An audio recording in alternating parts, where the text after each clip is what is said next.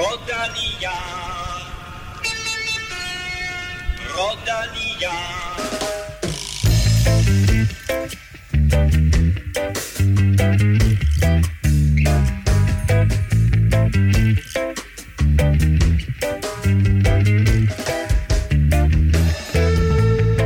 Paradoxalt nok så annoncerer Alejandro Valverde sin comeback på selv samme dag, som Elming han har taget på påskeferie.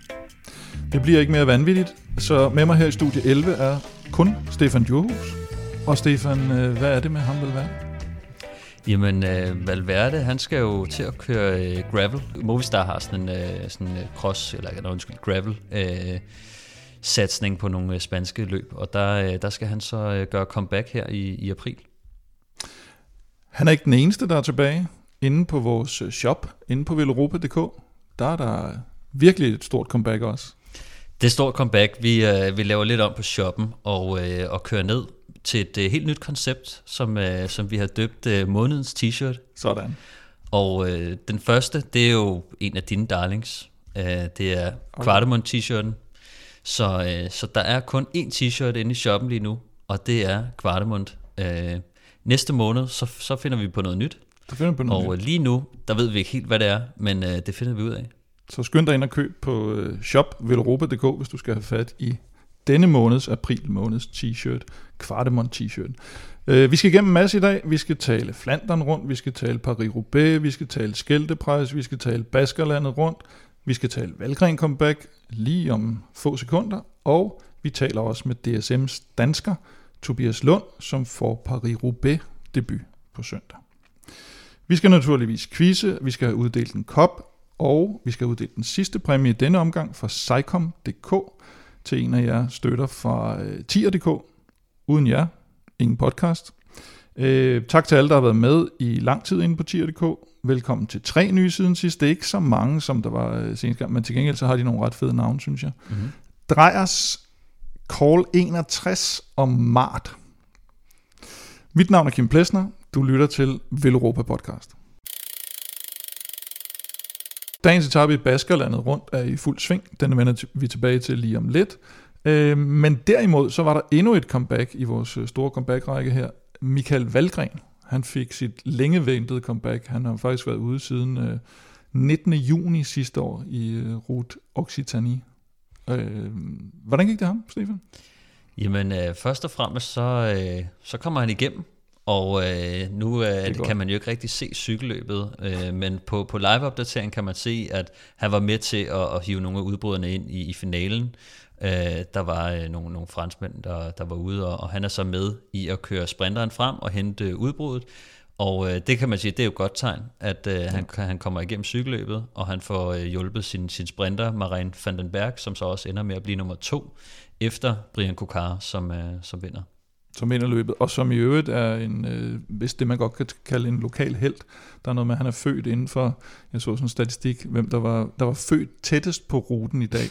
og, øh, og han var faktisk den, der var, var født tættest på, kun 15 km fra, fra dagens rute. Så det har formentlig været, været hjemme i baghaven, de har, de har lagt målet der. Det franske etabeløb, det slutter på fredag. Øh, det er fire etaper langt, og dermed så får vi altså først den endelige vinder på fredag. Men øh, i quizzen derimod, Ja, den får vi faktisk afgørelsen på i dag, Stefan, selvom vores øh, store overdommer øh, Henrik Elmgren, han ikke er, eller hvad hedder Henrik, Henrik Elming, han ikke er her i dag. Claus Elmgren. Øh, vi har, det er ikke nogen hemmelighed, vi har siddet og øh, diskuteret lidt frem og tilbage, hvad, hvad vi skulle finde på, for at det skulle være fair. Øh, der er blevet øh, taget nogle forslag af bordet, der er kommet nogle på bordet. Det vi blev enige om, at vi godt ville, det var en øh, Flandern rundt Paris-Roubaix dobbelt quiz hvor det jo foregår sådan, at fordi vi ikke selv kan sidde, der er ikke nogen overdommer, der er ikke nogen, der kan sidde og, og tjekke, hvor mange der rent faktisk har gjort det, øh, hvad resultatet er, så er det noget med, at vi, vi bliver nødt til sådan at, at, at, at sige, hvor mange vi tror, vi kan, der har Ja. vundet den her Flandern Roubaix dobbelt. Og den, der så siger højst, får mulighed for i slutningen af udsendelsen at nævne dem. Og håber man ikke øh, byder ind med flere, end der rent faktisk har, for det ved vi heller ikke. Og pointmæssigt, så gør vi det sådan, at den, der byder ind med det højeste tal, får selvfølgelig mulighed for at svare, og et point, hvis man svarer det antal, man har sagt. men et point til den anden, hvis man ikke kan. Ja. Hvad, øh, hvor mange øh, tager du at, at byde ind med af dem? Er det mig, der, der skal, der det, skal det, ligge... det, det, kan vi, det kan vi øh, godt sige. Ja, jeg tror, jeg kan godt i hvert fald en syv stykker. Syv stykker. Ja, det tror jeg. Det er alligevel en chat. Jeg, jeg tør godt otte. Jeg, jeg er også på ni, men så tror jeg også, jeg stopper der. Du får lov at tage de ni. Hvis. Det bliver spændende. Vi, øh, vi, får, vi, får svar. vi får se, om der overhovedet er ni. Ja, I- det ved i- jeg faktisk i- ikke. i- Men jeg har i hvert fald, jeg skal nok komme med ni bud, så Stefan, inden vi går videre til øh, Flandern rundt, der var nok at tale om, må man sige, så øh, er dagens etape i Baskerland slut. mm. Anden etape. Skal vi lige vende første etape først? Det var, der skete ikke så meget. Ethan Hayter vandt. Vingegaard fik øh, to bonussekunder, mm. tror jeg det var, rykket lidt op i en sammenstilling. Skelmose blev øh, nier på etappen. Og så i dag var der ventet lidt mere bjergslag, men øh, det, blev, det blev en hurtig hollander. Det blev en hurtig hollænder. Ide Skelling, han, øh, han vinder en, en spurt. Øh, de kommer en rimelig stor gruppe til mål, øh, selvom øh, jeg tror mange havde regnet med en, øh, en lidt større udskilling på det sidste bjerg, men, men det var et, et meget blødt bjerg, øh, så, øh, så i sidste ende så, så skabte det bare ikke nok udskillinger. Både Jonas Vingegaard og Mathias Skelmose sad jo også med i, i den her store gruppe, øh, og det var den, den sidste kilometer, eller sidste par kilometer, var virkelig vanvittigt hektiske. Ja. Øh, og Ide Skelling, han tager jo fronten med en, over en kilometer og kører den jo hjem derfra, fordi det er så svært at komme forbi ham. Øh, så øh, Matteo Sobrero, så han sidder jo bare i hans hjul og kan ikke rigtig komme Han forbi. prøvede, for- eller rettere sagt, så Alexander Adambudu prøvede jo først at tage fronten, for det man kunne godt se, det var Ja. nærmest en kamp om at få fronten øh, på, på nedkørslen der, og, og der har de jo godt vidst sikkert, at øh, med, med, med de rundkørsler og det, de skulle igennem til sidst, ham der fik fronten, han ville simpelthen vinde, så der var ikke der var nærmest ikke nogen, der overhalede hinanden på, på, på opløbsstrækningen. Nej, det var meget svært. Øh, Så, så dem, der kendte øh, finalen og hvor, og hvor hektisk det var, de har i hvert fald haft en, en kæmpe stor fordel. Det så ud som om, at det, Ide Skelling, han, han, han vidste godt vidste, at, at den skulle køres langt ud fra den der. Og Baskerlandet rundt, øh, Jonas Vingegaard er jo vel den største stjerne, kan man sige. Han skal kæmpe lidt mod øh, David Gody dernede, fra, og, have, og det er jo Vingegaard, der har revanche til gode fra, fra Paris-Nice. De slipper for øh, Tadej Pogacar, som vi skal tale om i Flandern lige om lidt. Øh, hvor vigtigt er det for Vingegaard, tror du, at vinde, vinde det her Baskerlandet rundt? Jamen, øh, de har jo sagt, at det, det er ret vigtigt for ham, øh, og det sagde de jo også i Paris-Nice, øh, hvor de så rullede en lille smule tilbage, og, øh, og sagde jo, at som vi stadig ikke ved, så var der jo et eller andet øh, lille ting, der generede Jonas Vingegaard op til Paris-Nice. Øh, vi har ikke fundet ud af, hvad det er, og der er ikke nogen, der har, der er ikke nogen, der har fundet ud af, hvad det er. Så, øh, så men de siger, at det har været en lille, øh, kan man sige, irritationsmoment for ham. Øh, det kan være, at han også skulle holde et par dage fri, eller et eller andet. Men her til Baskerland rundt er jo formentlig det sidste cykelløb inden uh, Tour de France, så kan man sige, det er jo hans, uh, hans generalprøve lige nu. Uh, så, så det er klart, at der skal noget selvtillid på kontoen, ikke? Og, hvis han skal op i en mand, en mano-mano mod Pogacar, som har tanket rigtig meget selvtillid og, og, og frygtet alle, alle steder, så, så tror jeg også, det vil være godt for Jonas lige at, at banke sig selv på brystet en enkelt gang inden, uh, inden Tour de France. Og øh, det slutter i weekenden løbet her, og vi kan se, at efter dagens etape, så ligger både øh, Vingegaard og Skelmose faktisk meget godt med. Skelmose fik jo comeback her i, i Grand Prix Miguel Indurain i, i lørdags.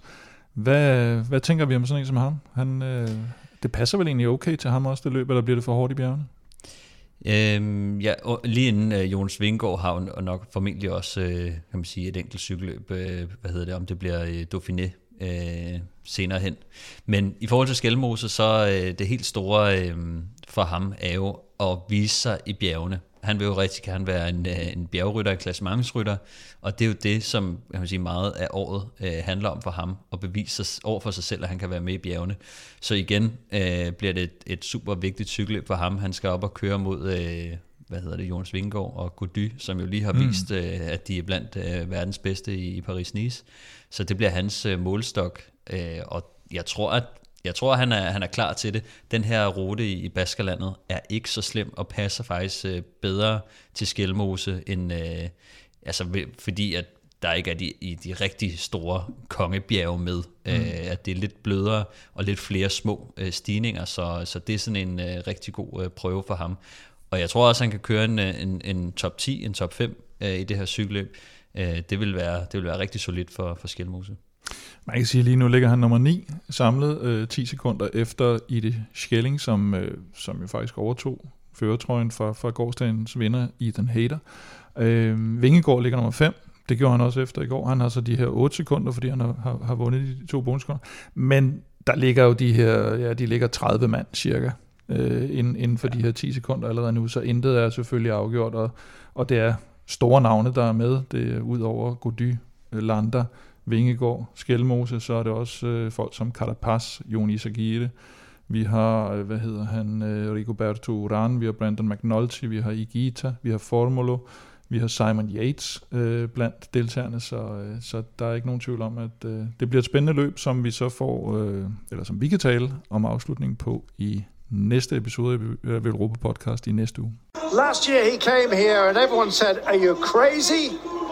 Well, there he is. He's got enough time to celebrate, to thank the team, and to drink in exactly what he has achieved.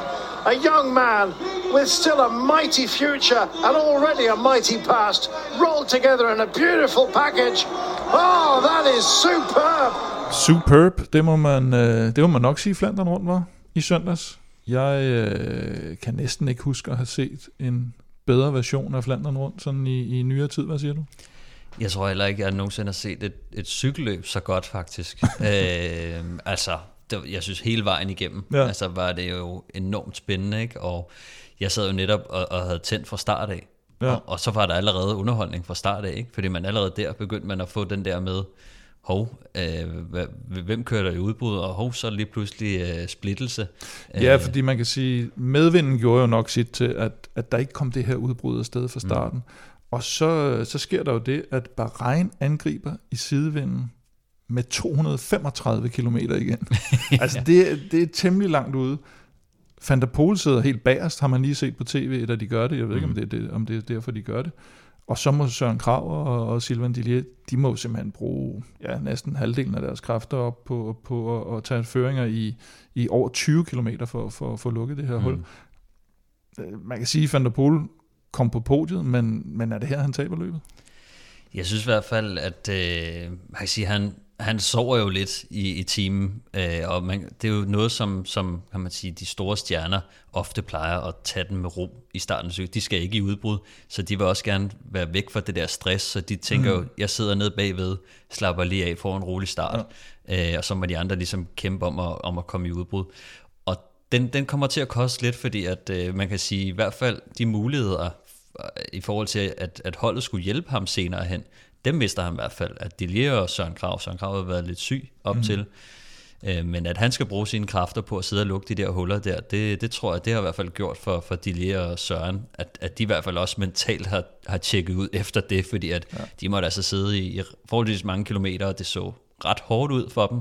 Øh, og de måtte jo, de blev nødt til at panikke lidt, fordi at det så ikke rigtig ud som om, at de ville øh, slække på det. Og hvad nu hvis at de andre hold lige pludselig tænkte, om hvis Van der Poel sidder dernede, så sender vi lige øh, en mand op hver. Så det var noget, de blev nødt til at reagere på. Jeg, var lidt, jeg undrede mig lidt over, at, at Alpecin ikke sagde, okay, ned med hele, hele lortet, ja. trækker vi ned og hjælper Van der Poel nu, fordi det havde også skånet Søren og, og Silvan Delia lidt, men, men altså, de, de, de, det lignede lidt panik allerede fra start af, så jeg tror, øh, alt i alt, så, øh, så, så, så om det her var helt løbsafgørende var det nok ikke, men der var flere momenter undervejs, tror jeg, som gjorde, at, at han i hvert fald har været begrænset i finalen. Han kom noget på bagkant, må ja. man sige. Øh, Bahrain, som vi nævnte, var dem, der, der, der, der skabte det her med og, og de øh, havde åbenbart tænkt sig at, øh, at få stort indflydelse på, på løbet, fordi deres, øh, deres polak, polak Filip Mashiuk, tror jeg han hedder, det er sikkert ikke udtalt rigtigt, han øh, gør som en del andre, kører lidt ud i rabatten for at komme frem i noget positionskamp, og så lige pludselig så ser man sådan et græsstykke derude, og han tænker sikkert, det er fint nok, jeg kan godt køre hen over det her græs. Det græsstykke, det viser sig at være et kæmpe vandhul. og han ryger ned i det der, og så Ej, ja. ser det ud som om, at han ligesom forsøger, altså han kan jo enten lægge sig ned ude i det vandhul, men han forsøger sådan ligesom at komme ind på vejen igen, som jo er et instinkt, tænker jeg. Ja. Og så tager han bare som, øh, som øh, et spil kejler, så tager han vel cirka 80% af, feltet ned, og Tim Vellens øh, kravben ligger i, i fire stykker. Nej, det var forfærdeligt. Altså, Ja, altså. Det, det, det, det, har, har man set noget lignende nogensinde før? Jeg kan, øh, jeg har selvfølgelig også set, kørt nogle cykelløb, hvor der også er sket nogle vanvittige ting. Jeg kan ikke, altså sådan, den der, den, den, øh, den, den, den, den topper, den topper meget af det, som, som, som jeg har oplevet, øh, også bare set i, i Og i især fordi det jo er en person, som decideret er. Altså, der er ikke nogen tvivl her, om der var nogen, der Ja. lige stødte hjulene sammen eller noget. Ja. Det, det er en person, der, Præcis. der får. Det er en vanvittig aktion fra en person, og ikke hjulpet på vej af nogen andre, fordi der er Mm. ofte, er der jo sådan noget med, at ham her, han gjorde lige det her, som fik mig til at gøre det der, ja. og så skete der et styrt, ikke? Og her der er den sådan meget ensidig og, og tydelig for alle, at det er en rytter, som også gør noget, som man ikke må. Mm. Øh, man kan så diskutere, Men det er der jo mange, der øh, gør. om Det, er det, får bare, det får bare aldrig, eller næsten aldrig den konsekvens. I bund og grund, så skal man jo køre på vejen. Ja. Øh, men der er jo de her cykelstier eller steder, hvor det breder sig ud, hvor alle bruger det som en mulighed til at komme frem i feltet. Ja. Øhm, og det er jo det, han gør her, og så kommer der lige pludselig det her græsstykke, og som, som udgangspunkt er det jo ikke så slemt, hvis man skal kende over Det så noget ikke græs. sådan ud i hvert fald. Men det, som du siger, så viser det sig at være et, et vandhul, altså hvor han jo lige pludselig så dykker han jo lige ned og bliver bounced op Ja. på vejen igen og lige ind i feltet. Og det, det er jo helt vanvittigt, øh, det der sker, øh, og det ryger jo sådan til mange på røven. Det, som jeg bliver- synes, der er mest vanvittigt, det er, at han ryger ikke selv på røven. Nej, han kører sådan, at man kan se, at han er... Altså, det, han kigger det, sig lige over er- skulderen og tænker, fuck. Ja, han, øh, han begynder at sidde og bakse lidt med sin højre fod og pedalen og sådan noget, og man ja. Kan bare se, næsten se, hvordan tankerne flyver igennem hovedet på ham, fordi øh, det er jo, der er jo ikke nogen tvivl om, han gør det selvfølgelig ikke med vilje, men det er jo også, der er jo også et element af det her med, at hvis du er stor nok til at køre derude, så er du også stor nok til at tage konsekvenserne af dig. Er det både for dig selv og for andre? Øh, Tim Vellen så jeg, der var, der var den, der gik hårdest ud over, sagde, øh, så jeg, at, øh, at han havde nok fået nok straf bare med, med alt det, der havde været på sociale medier om ham. Mm. Øh, Carlos Verona derimod fra, fra Movistar, han går ud og siger, jamen det er et generelt problem, vi har i cykelsporten, det her med, at vi passer ikke nok på hinanden. Vi tager det her, de her alt for store risici, Mm. og det har konsekvenser, og det skal vi lade være med. Hvor, øh, hvor ligger du hen i, i hele Han blev diskvalificeret for løbet selvfølgelig, øh, men, men hvad, hvordan ændrer man det her med, at, at, at man tager en risiko, som i første omgang er på egne vegne, men jo som selvfølgelig har en, en fælles konsekvens? Det kan man ikke. Altså, Mm. mm. øh, det kan man overhovedet ikke. Du kan, altså, der, altså cykelrytter gør alt, hvad de kan komme i nærheden af, af grænser. Øh, og og det, det, det, det gør man. Sådan er, sådan er vedløb, og sådan vil cykelløbet være. Og man, hvis, hvis man skal ændre den praksis, så skal man være sindssygt konsekvent på, på Mm. strafparametret. Så, skal, så ender det med, at man, man smider folk ud til højre og venstre. Og det var det, Øh. man så med, med flaskekast, for eksempel, Ja, på et tidspunkt, hvor de lidt- forsøgte at indføre Ja. det. Og så er der en, øh, det var Michael Scher, tror jeg, i, var det også Flandern måske i virkeligheden, eller var det en turetappe, hvor han, hvor han så lige giver en, en dunk til en, til en fan, og så ryger han ud af løbet. Og der vil Ja. man jo heller ikke hen. Og der vendte det hele jo efter den Ja. oplevelse, fordi alle støttede bakket op om det, øh, og, og så endte de jo med at ændre, kan man sige, den regel Mm. øh, lidt igen. Ikke? Men det er jo det, altså det kan man simpelthen ikke ændre på, øh, fordi at øh, det ligger jo, i, kan man sige, i kernen hos alle cykelryttere, og, øh, og der er så mange små små metoder, hvor man kan komme ja. frem på. Op på cykelstien, lidt ud her og lidt over der, og, og, og det, det, det, sådan er det bare, og det kan man aldrig nogensinde øh, hvad hedder det, ændre på, tror jeg. Altså, så skal man virkelig øh, stramme sig an med nogle øh, sindssyge øh, forholdsregler. Så vi er tilbage ved, at uh, UCI's regelsæt, det er en vejledning, som Ja. vi også talte om Og, det, sidste og han ender jo med at blive diskvalificeret. Ja, ja. Og det, det ser jeg udelukkende som, øh, som noget, de bliver nødt til at sige, hov, vi må lige minde jer alle sammen om, at man ikke må lave det her. Ja. Øh, men det er jo klart fordi, at der sker et styrt. Og så, Ja, ja. Tror jeg, så tror jeg også, hvis han selv var råd på røven og slået sig helt vildt, så havde, de ikke, så havde det ikke været nødvendigt at diskvalificere. Nej, det kan Men sige. de blev nødt til at statuere et eksempel, og det er det, som jeg synes, der er lidt svagt ved, ved UCI efterhånden, det er, det handler meget om at prøve at statuere eksempler, og u- udvælge nogle små steder, mm. hvor de kan sige, altså hvor de kan vælge og sige, nå ja, den her regel gælder øvrigt også, så vi, ham her, han ja. får lige straf for det her. De, fordi nu, nu bliver han diskvalificeret, men der er rigtig mange, der har lavet, ikke samme finte med styrt, men der er mange, der har været ude over, øh, altså, ude over, kan man sige, vejens grænser, Ja, ja. Øh, og, og der, der, jeg så ikke øh, nogen af betydning i hvert fald, der blev diskvalificeret. Nogen, der ikke fik en straf for en manøvre, de lavede, det var, det var DSM. Man så faktisk, og det var efter det store styrt her, så var der, mm. Selvfølgelig lidt, øh, lidt, øh, lidt enighed om, at nu, nu tager vi lige lidt roligt op foran i feltet i hvert fald, og så, så lader vi lige folk komme op for det her styrt, som, mm. som det mange gange er. Så skal de op af en stigning, jeg tror det var Kortekær, mm-hmm. og så, øh, så kører de virkelig langsomt. Jeg tror den var nede på 6 km i timen. og DSM blokerer næsten vejen foran med fire mand, Ja. og så lige pludselig, så stikker de bare af. Så skyder de den af. Og Hvad sker, hvad sker der der? De kørte jo så langsomt, at øh, man kan faktisk se i baggrunden, at Biniam mig, han falder af cyklen. altså, fordi han, at de kører så, så langsomt, at Han faldt i søvn simpelthen. Ja, men du ved, hvad der jo sker, når man, øh, når man kører så langsomt. Altså folk, de Ja, ja. klumper jo helt vildt sammen, og står jo nærmest stille på ned Så det, det, det er jo sådan noget, der sker, og han, ja. han styrter der. Og øh, ja, det der sker, det er jo, øh, det er jo en eller anden form for, for, for finte, man ja. laver, øh, ved at køre langsomt, og så få, få folk til at køre sådan, altså helt, helt sammen, klumpet op mm. på en bakke, og så når de nærmer sig toppen, så skyder de den af, og det betyder så, at når de skyder den af, så går der øh, to minutter nærmest, før at øh, nærmest midten af feltet, de mærker den acceleration, og så, så er de jo over alle to bjerge. kilometer bagved nærmest. Ja. Præcis, så det er jo, så det er jo tanken lidt, lidt, lidt på samme måde, som man ved med sving. Mm. Øh, det er ofte sådan en med, at når man kører igennem mange sving, så strækker feltet sig ud, og så, øh, så skal man hente det hele bagefter. Men er det, u, er, det, er det ufint træk, eller er det fair nok, eller er der forskel på, om man laver det i et stort løb eller et lille løb? Hvad, hvad, hvad tænker du? Ja, men altså i små løb, og- og kan man sige, mange af de løb, som, som, som jeg har kørt, eller man ser kontinental øh, cykling og, og længere nede, så ser man mange, mange rigtig sjove finder, ikke? Og, og, og de, det, det er sådan noget, man slipper afsted med, fordi så er der ikke tv på, mm. øh, og så er det folk, man ikke rigtig kender, eller så er, det, så er det et belgisk hold, og jeg ser dem aldrig nogensinde igen, eller ser dem en, to gange om året. Øh, Så, så det slipper man ofte afsted med, og derfor så ser man det også oftere læ- længere nede. Mm. Jeg har aldrig nogensinde set det på så højt niveau i et monument, øh, og så også et hold som DSM, som har været udskilt nok for deres øh, metoder mm. og deres øh, sjove måde at, at drive cykelhold på, og være meget sådan, øh, de har det der ordentligheds-image, Ja. øh, og, og de, det er topstyret og alt det her, og så laver de sådan en beskidt finte, Ja. Øhm, det synes jeg er meget mærkeligt. Altså, øh, og det, og det, det kan jeg godt forstå, Van der Poel er jo også ude bagefter, Ja. og øh, han på Twitter, så går han ud, og så skriver han øh, han laver den der klappende ja. emoji. Flot klaret øh, DSM, Chapeau, fordi ja. han bliver fanget nede bag Han bliver fanget igen, og Søren Krav, ja. og, hvor Dilie kommer, specielt Dilie kommer jo undskyld, man blander her, men han kommer simpelthen til at sidde øh, øh, og, og, og bruge sine sidste kræfter på Ja, det der. Ikke? Ja. Øh, vi har, som, øh, som vi har nævnt, har vi Tobias Lund med fra ja. DSM, som vi kan spørge om den her serie. Ikke fordi vi skal stille ham til ansvar, han var ikke med, Mm. men det kunne være sjovt at høre, hvad, hvad, hvad han øh, siger til det, om, om de har hørt noget på, på holdet for den der. Ikke? Der er en anden ting, der også undrer mig rigtig meget, da jeg ser den der. Øh, og det er det, der gør mig i tvivl om, det overhovedet er en finte.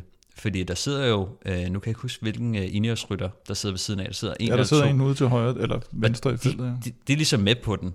Så da, da jeg sidder og kigger på det, så tænker jeg, jamen, det der, det må være, fordi de skal vente på folk, der, der er styrtet. Ja, Eller det må, fordi det- det, der er enighed også om, at nu kører vi langsomt. Men så tænker jeg også, da jeg ser, giver mig styrter, så tænker jeg mig, okay, det er rimelig langsomt. Ja. Altså, det er, til, det er generende langsomt. Ja. Og så da de så skyder den afsted, og Ineos-manden, han også selv bliver øh, Men det ser også nærmest ud, som om de sidder og griner der, og som, altså som om, nogle gange så laver man jo også den der, hvor man sådan spurter lidt for sjovt, eller sådan noget, fordi ja. Det går langsomt. Altså, ja. Ja. Det så først ud, som om det lidt var en joke, men det var det jo bare ikke, og, og Nej. som sagt, så bliver den splittet op i de her 3-4 felter igen, og så sidder Van der Poel, kunne hjælpe mig, og sover nede bagved igen. Og, Ja, og- han og havde jo ikke noget valg, altså på det tidspunkt. Øh, Nå, han var, han, var jo, han var jo ikke rigtig kommet. Han var ikke kommet kommet op sådan og- helt og tilbage i og det cykelløbet, der. kan man sige. Ja. Ikke? Øh, Og, og når man siger, når, når de alle sammen kommer op igen, så tænker han jo igen, Ja. så er der ro på. Nu er der ro på. altså, og, og der var der så heller ikke det. Det var der ikke. Og en, der, der sørgede for, at der slet ikke blev ro på øh, i de sidste 100 km,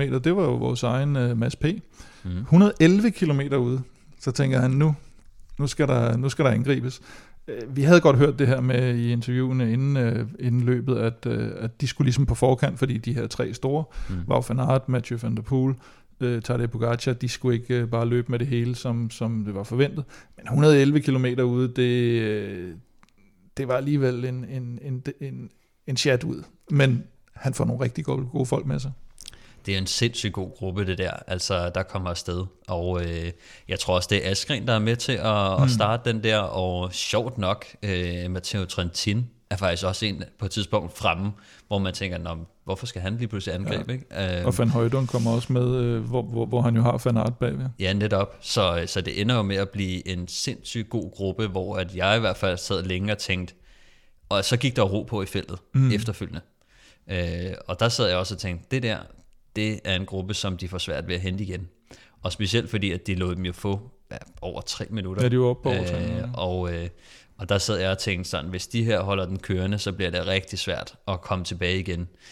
Det viste sig så bare, at øh, det, det kunne de godt Når først de øh, senere hen. Men, øh, men det var, jeg, i, i min verden, så var det det helt rigtige træk af dem, og, og langt nok ude til, at de kunne få lov til det stadig, ja. ikke? Og, hvad, og, og fordi, øh, hvad hedder det, Mads P. har en hjælperytter i det udbrud, som man godt kunne, man kan ikke ja. kalde det morgen, formiddagsudbrud, kan vi kalde det ja, det? Frokostudbrud. ja, frokost. Der kom ikke morgenudbrud. Brunch. Han har, han har en, øh, en hjælperytter op foran, øh, Kasper Askren har en hjælperytter op foran Tim Malier endda. Øh, de bliver siddende op foran, ja. og, og, og falder ikke tilbage for at hjælpe den her gruppe endnu længere frem. Hvad, hvad, hvad tænker du om den øh, situation? Ja, jeg synes, det var meget mærkeligt, hvis jeg skal være helt ærlig. Altså, Tim Malier sidder ude i det der øh, morgenudbrud, eller brunchudbrud. Mm. Og øhm, Kasper Askren, som jo er deres kaptajn i det her cykelløb, han sidder så i den her gruppe 2 og, og sidder og tager føringer. Der, jeg sad og tænkte, nu må de snart øh, komme ned, fordi at, da de først fik opbygget det her forspring, mm. hvor man kan sige, okay, nu er de clear af feltet, og nu er det et reelt angreb det her, der, der kunne jeg godt have manglet noget mere, øh, kan man sige, øh, hjælp fra, fra særligt øh, Dan Hule fra, fra Trek og, Men, øh, og Tim Malier. Men vi ser jo øh, Mads P's holdkammerat, han, han bliver jo så brugt til at tage føringer, da de kommer op, og der bliver samling. Mm. Var det ikke også, tror du, fordi at de vil så langt hen i løbet som muligt med, med de her gutter foran? Jo, det tror jeg netop er det, tror jeg netop er det som de, de sidder og tænker, er at lade dem komme lidt længere ind i cykelløbet mm. over nogle af de der hårde ja. bakker, som de måske kunne blive sat på ellers, og så kan de måske øh, få en rolle på nogle af de mellemstykker, der kommer senere hen. Det eneste problem, der er i det, øh, hvis man igen, hvis man skal være lidt bagklog, det er, at når de kommer her, når de kommer så langt ind i mm. cykelløbet, så har de også det mindre kræfter og kan gøre den mindre ja. forskel. Så i min verden, så skulle de have med det samme sagt slut, og så kommer de ned, og så giver de den ordentlig gas, og giver Kasper og Mads øh, en pause, mm. øh, og, så, og så slår de ud, når de er færdige. Så i stedet for at give dem kan man sige, de sidste 10% eller 5%, de har tilbage på et senere tidspunkt, så gå ned og så give dem de øh, 50%, de måske har i tanken øh, mm. tidligere i cykelløbet. Ikke? Øh, det var i hvert fald noget, som ville gøre, at, at både Kasper og Mads ville have lidt mere skyde med i sidste, øh, i sidste del af cykelløbet. Og så sker der det, at øh, Mads P. er simpelthen ikke færdig med at angribe. Han angriber sig også for den her gruppe. Den indeholder også Nelson Paulus, den indeholder Stefan Kyng. Udover dem, vi har nævnt. Det er en virkelig, virkelig god frontgruppe, som man tænker, den kan holde mm. måske næsten hele vejen. Men han formoder for, øh, sikkert, at øh, de, de kan ikke holde langt nok. Så inden de rammer Kvartemont den tredje sidste gang, hvor de skal i gang med den her Kvartemont Paterberg mm. sidste kombi, der angriber han igen. Øh, var det for tidligt, eller hvad, tænker du? Det er svært. Jeg synes jo, det var et uh, sindssygt flot og sindssygt modigt angreb, og uh, han var stærk nok til at gøre det. Uh, så jeg synes ikke, at det var et dårligt skud. Altså jeg synes, det var, jeg synes, det var godt set. Og man gør ikke sådan noget der, uden at man mm. sidder med gode ben, og man ved, at det går for langsomt det her. Mm. Og jeg har mere, jeg, jeg kan godt køre stærkere, end, end gruppen kan. Så det, det, jeg tror, han sidder med gode ben. Når man sidder, når man sidder og så på, på de stigninger, de kører opad, så synes jeg faktisk, at det så ud som om Askren, han virkede til at være en lille smule stærkere end Mads. Mm. Øh, og, og der kan man jo sidde og læse alt muligt i deres ansigtsudtryk, og hvor de placerer sig i forhold til stigningerne og sådan noget. Men det så ud som om for mig, at, at Kasper Askren var lidt bedre kørende. Så da Mads rykkede til at starte med, så tænkte jeg, åh, er det, er det fordi, at han at han, at han bliver nødt til at prøve et eller andet, men det viser sig, at han har kørt jo sindssygt stærkt, og ja. det var meget seriøst øh, angreb på, øh, på sejren. Og den her gruppe, de, kommer, de ville jo ikke komme tilbage til Mads, hvis ikke det havde været for Pogacar, Van der Poel og, og, Nå, nej, kan man sige, og Jumbo. Øh. Og, og det, der er lidt uheldigt for Mads, det er selvfølgelig, at øh, nogenlunde samtidig med det, så, så får øh, Van der Poel faktisk sat Van Aert med en acceleration. Ja der får han brugt en, øh, en tændstik mere, ud over at han har været på bagkant var, hele dagen, kan man sige. Det var vanvittigt. Og det gør jo så, at ham og Pogacar, de begynder virkelig en jagt, ja. som er, som du siger, de kunne godt nå det. Det var, jo, det var jo vanvittigt, fordi det er jo på Tegnberg, ja. øh, Bonens øh, klassiske øh, steder at angribe. Og Tegnberg er jo en rimelig led øh, brostenstigning, mm. måske ikke en af de værste i løbet, men sådan en ret afgørende en. Og hans, han får jo kæde, han, hans kæde hopper af, eller der sker et mm. eller andet mm. mekanisk problem for ham, og så bliver han nødt til at, at han, han giver de andre 20 meter, ikke med vilje selvfølgelig, men mm. han skal lige have styr på den cykel, så kører han op til dem, og så når de kommer længere op ad Tegnberg, det er jo faktisk Wout van Aert, der sidder og fører op ad Tegnberg, ja.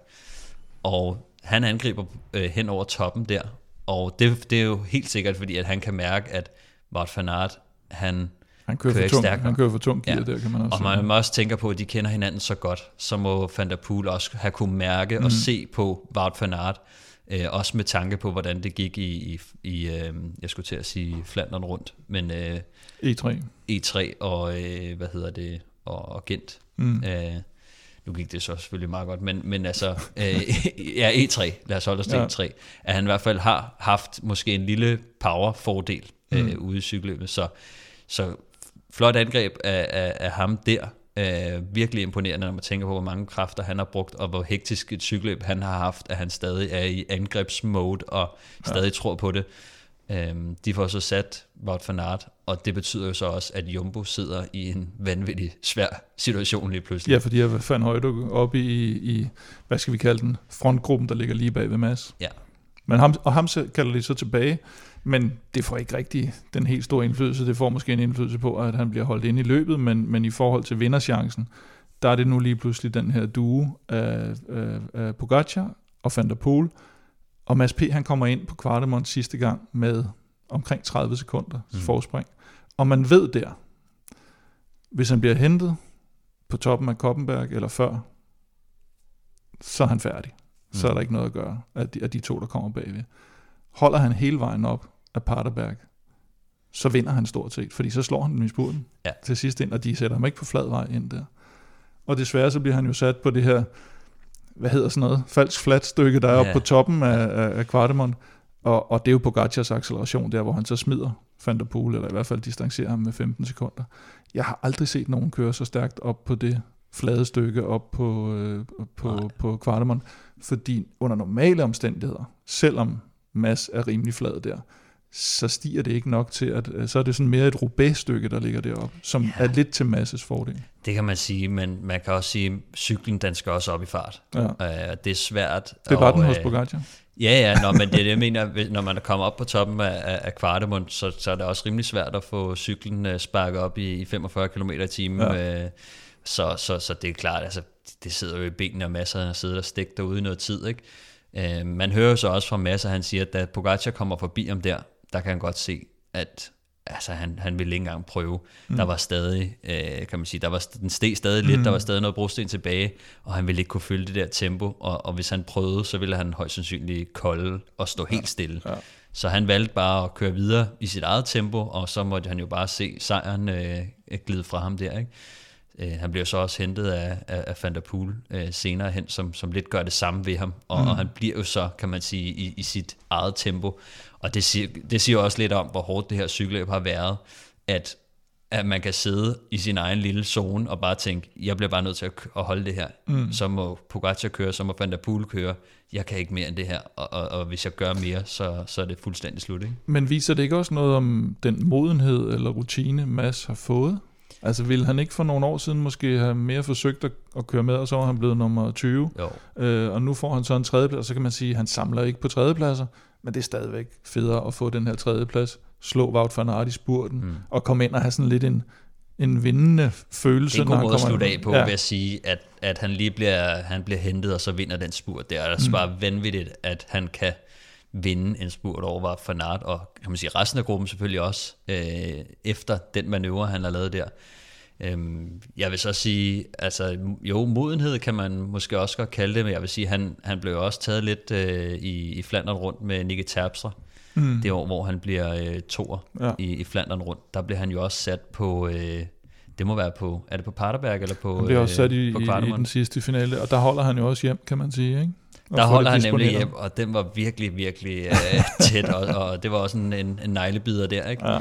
Men altså, det er lidt den samme måde, synes jeg, han griber det an på. Mads, han har sådan en fed indstilling, at når han først går efter det, så tror han også på det, og ja. han, han, han holder sig ligesom ved det. Det er ikke noget med at sidde og kigge over skulderen alt for meget, og så sige, ah, okay, nu kommer de op, så stopper jeg med at køre og sådan noget. Der, der, der, er, han ret, øh, der er en ret hård banan til at bare og det var vel, kørende. Det var vel den, både for ham, men også for alle dem, han sad i gruppe med, det var vel den fuldstændig perfekte måde at udfordre de her tre store på. Altså, at ja. det så ikke lykkedes, men, men det var deres eneste chance. Ja, jeg, jeg synes også, at, øh, at Mads han kører løbet på, på sin måde. Mm. Altså, og det synes jeg skulle, at øh, det må man tage hatten af for.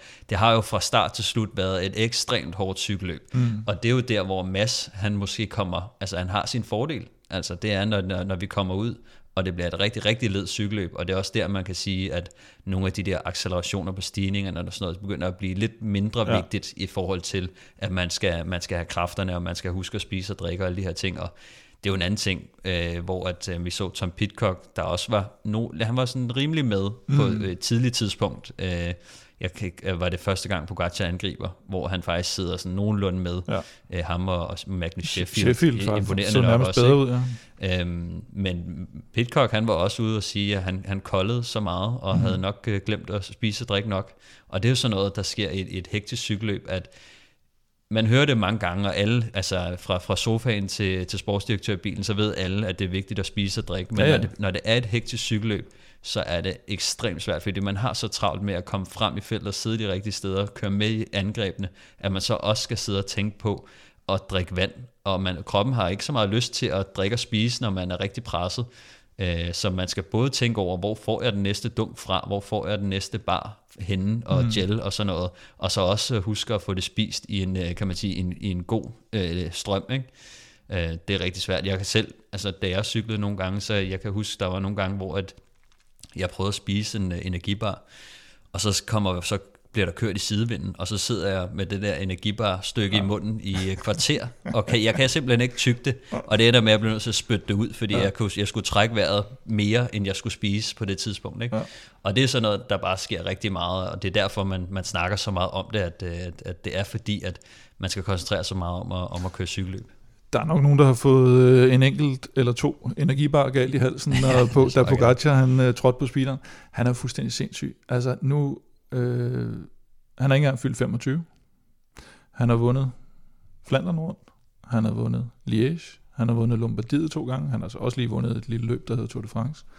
Øh, kan han, altså der er meget snak om det her med nu, han skal ikke være med i, i Paris-Roubaix. Mm. Der er meget snak om det her, kan han vinde Paris-Roubaix også? Milano Sanremo har vi set, han har været med i finalerne jo. Han har ikke vundet det endnu. Men kan, han siger selv, han øh, skal have snakket med en, øh, en tandlæge og en diætist, hvis han skal vinde Roubaix. Altså han skal være, han skal være større, ja. og, øh, og han er bange for, at han ødelægger tænderne. Men, men kan han vinde øh, alle fem monumenter? Ja, jeg tror, han har evnerne til at gøre det i hvert fald. Øh, spørgsmålet er, om han har lyst til at at, at gøre det samme år, han skal køre Tour de France. Fordi mm. hvis han, han, det er jo ret uh, sjovt, han siger det der med, at han skal nok være lidt tungere. Der skal Der har været andet. rygter om, at han er, ja. jeg ved ikke, om det er helt rigtigt, der har været de her rygter om, at han er to kilo tungere end, hvad hedder det, en, en, uh, en sidste år, da han kørte Tour de mm. France. Ikke?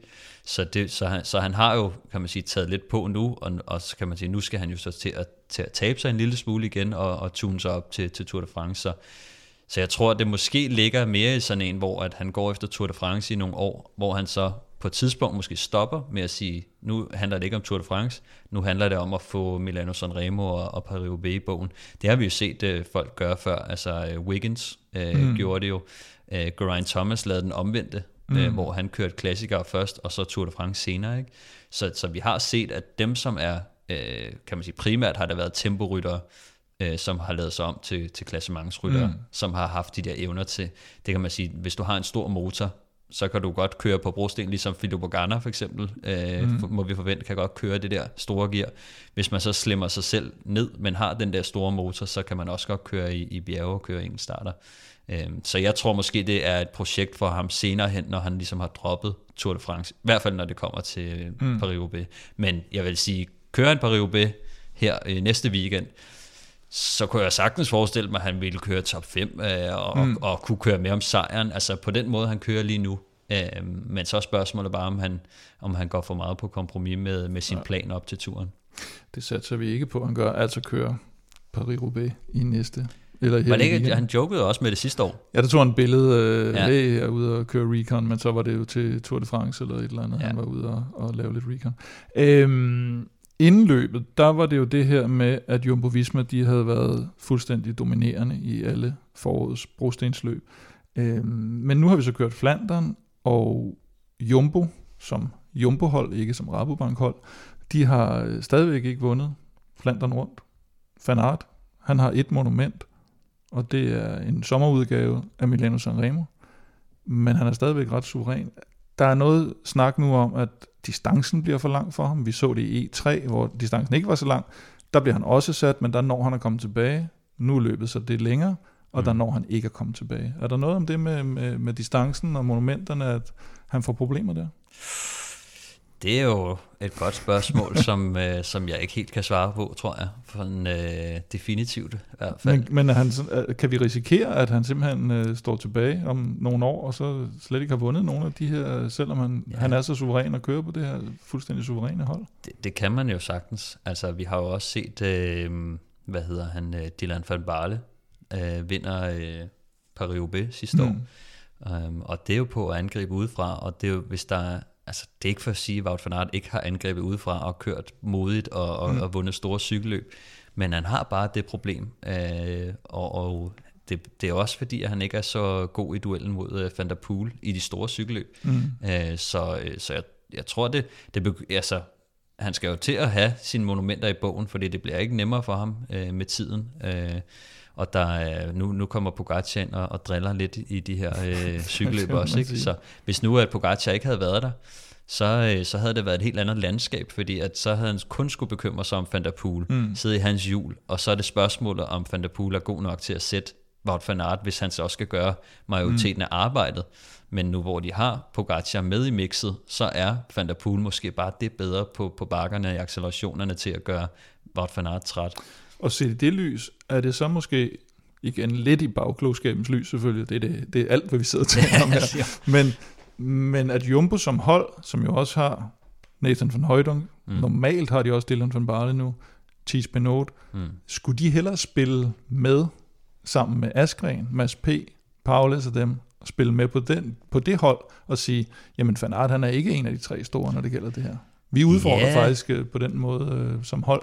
Jeg synes jo netop, når man begynder at køre folk op i for meget en spids, øh, at så begynder det at blive rigtig svært. Og Wout van Aert har jo fået det omdømme og rygte, øh, kan man sige, på en god baggrund, men ikke fordi han har vundet alt øh, på den mm. måde. Han har jo været top 3 i alt, kan man vist godt sige. Ikke? Ja.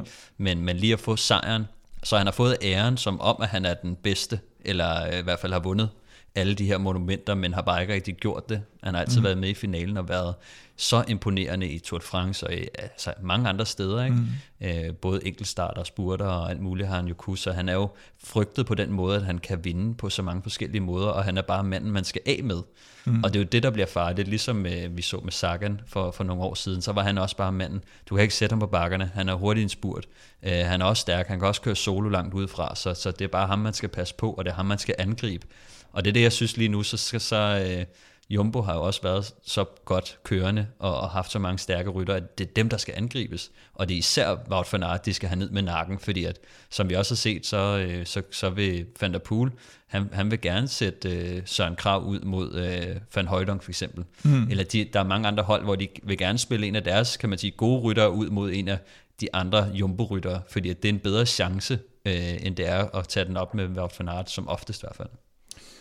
Og øh, til slut her i vores lille beskedende Flandert-segment, der øh, må man sige, Kasper Askren, han får reddet noget af Quicksteps ære i det her lidt... De var meget øh, glade for, for ja, hans det, syvende plads, og det lyder jo meget mærkeligt, ikke? Øhm, men men han, får jo, han får jo givet dem noget håb. Øh, ja. Altså et, et cykelhold, der har manglet en fremtrædende skikkelse. Altså, de har selvfølgelig også manglet resultaterne, men men det er ligesom om, at Kasper med den her syvende plads øh, går ind og giver dem lidt håb. Mm. Og det er jo lidt sjovt, fordi nu er, kan man sige, brostensæsonen næsten over.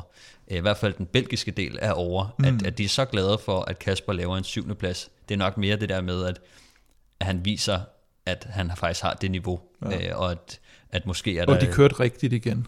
som, som Ja. de jo har været lidt ind, at de Ja. er begyndt at køre bedre, eller hvad skal man sige? her De kom, i forkø- de kom ikke til at sidde i saksen, hvor de skulle til, og, og så kan man sige, de kørte cykelløbet på den måde, som de gerne ville køre det, for at sende en af deres stærke rytter ud med til at præge cykelløbet og mm. sætte de andre under pres. Så jeg tror mere, det er sådan en, okay, nu gjorde de faktisk lidt efter planen, og, øh, og de, gjorde et, et, de gjorde, hvad de kunne på dagen. Ikke? Mm. Øh, og topresultatet udeblev jo, men, men syvendepladsen er jo, er jo ret... Altså, sådan, det jo, vi har jo set, de, de har jo kørt mange af de her øh, 6. pladser, 7. pladser, mm. 9. pladser ind i, i de andre belgiske klassikere, hvor de har været mega utilfredse. Men mm. det har også bare været præget af noget panik og noget fejl. Jo, og det er et andet selskab. Han sidder, altså her sidder han jo og, og, og, og Ja. kører samme tid hjem som, øh, som Mads P. Ikke, på, mm. på tredjepladsen, så, så det giver jo... Og for Askren selv, kan man sige, det han har været igennem skadespause sidste år, der er det her jo også et bevis på, at han er, han er på vej tilbage til de helt store, Klart. øh, og, kø, og kørt godt undervejs. Mikkel Bjerg bliver faktisk nummer 15. Jeg synes måske lige, vi skal vente med ham, til vi skal snakke øh, Paris-Roubaix. Det Ja. ja. ligger umiddelbart lidt bedre til ham. Han får måske chancen lidt mere der. Øh, og ellers så kan vi bare konstatere, at øh, Tadej Pogacar, han vandt sit første Flandern rundt foran øh, Mathieu van der Poel med Mads P. på tredjepladsen. Hos kvinderne, der vandt øh, Lotte Kopecky for andet år i træk. Denne gang foran holdkammeraten på SD Works, som er relativt suveræn i øjeblikket, Demi må man Follering. Eneste dansker, der gennemførte det, var Cecilie Utrup Ludvig som nummer 29.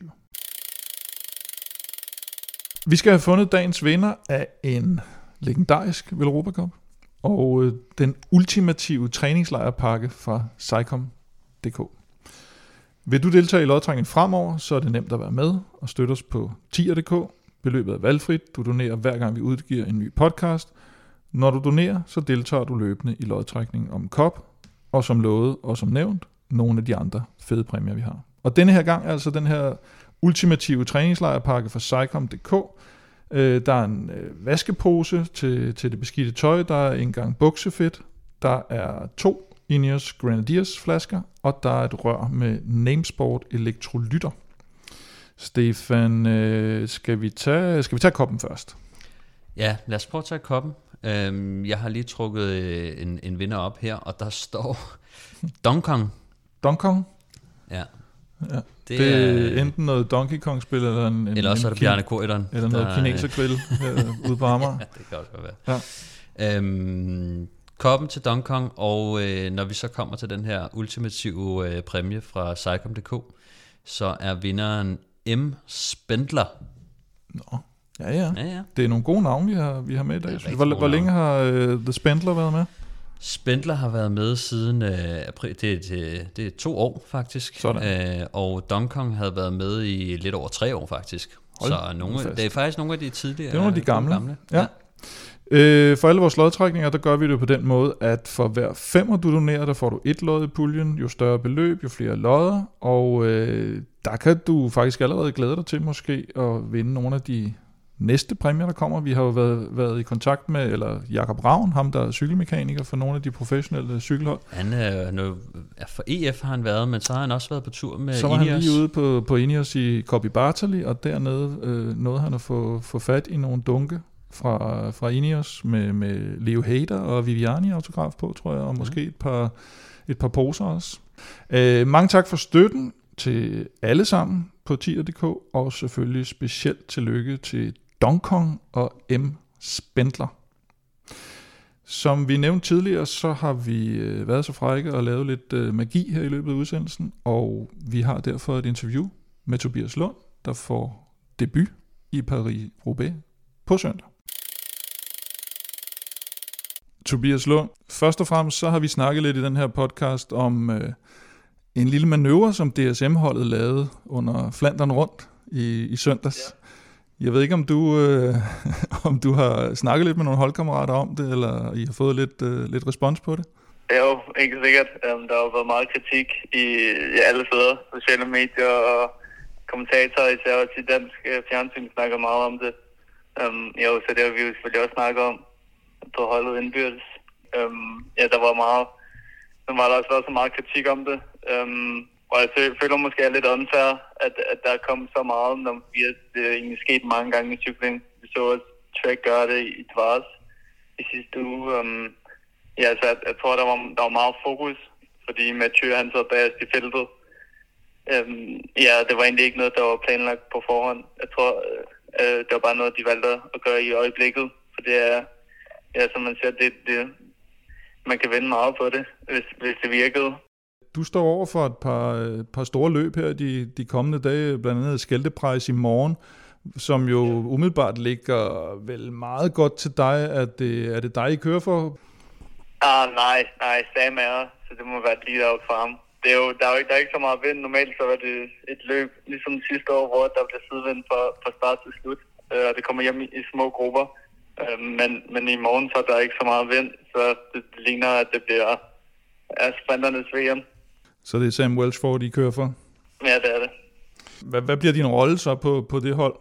Jo, nu har jeg kørt rigtig mange løb med Sam. Øh, jeg er også i sprintergruppen på DSM. Så vi skal, vi skal prøve at køre et godt leader, som, som plejer at lykkes med ham.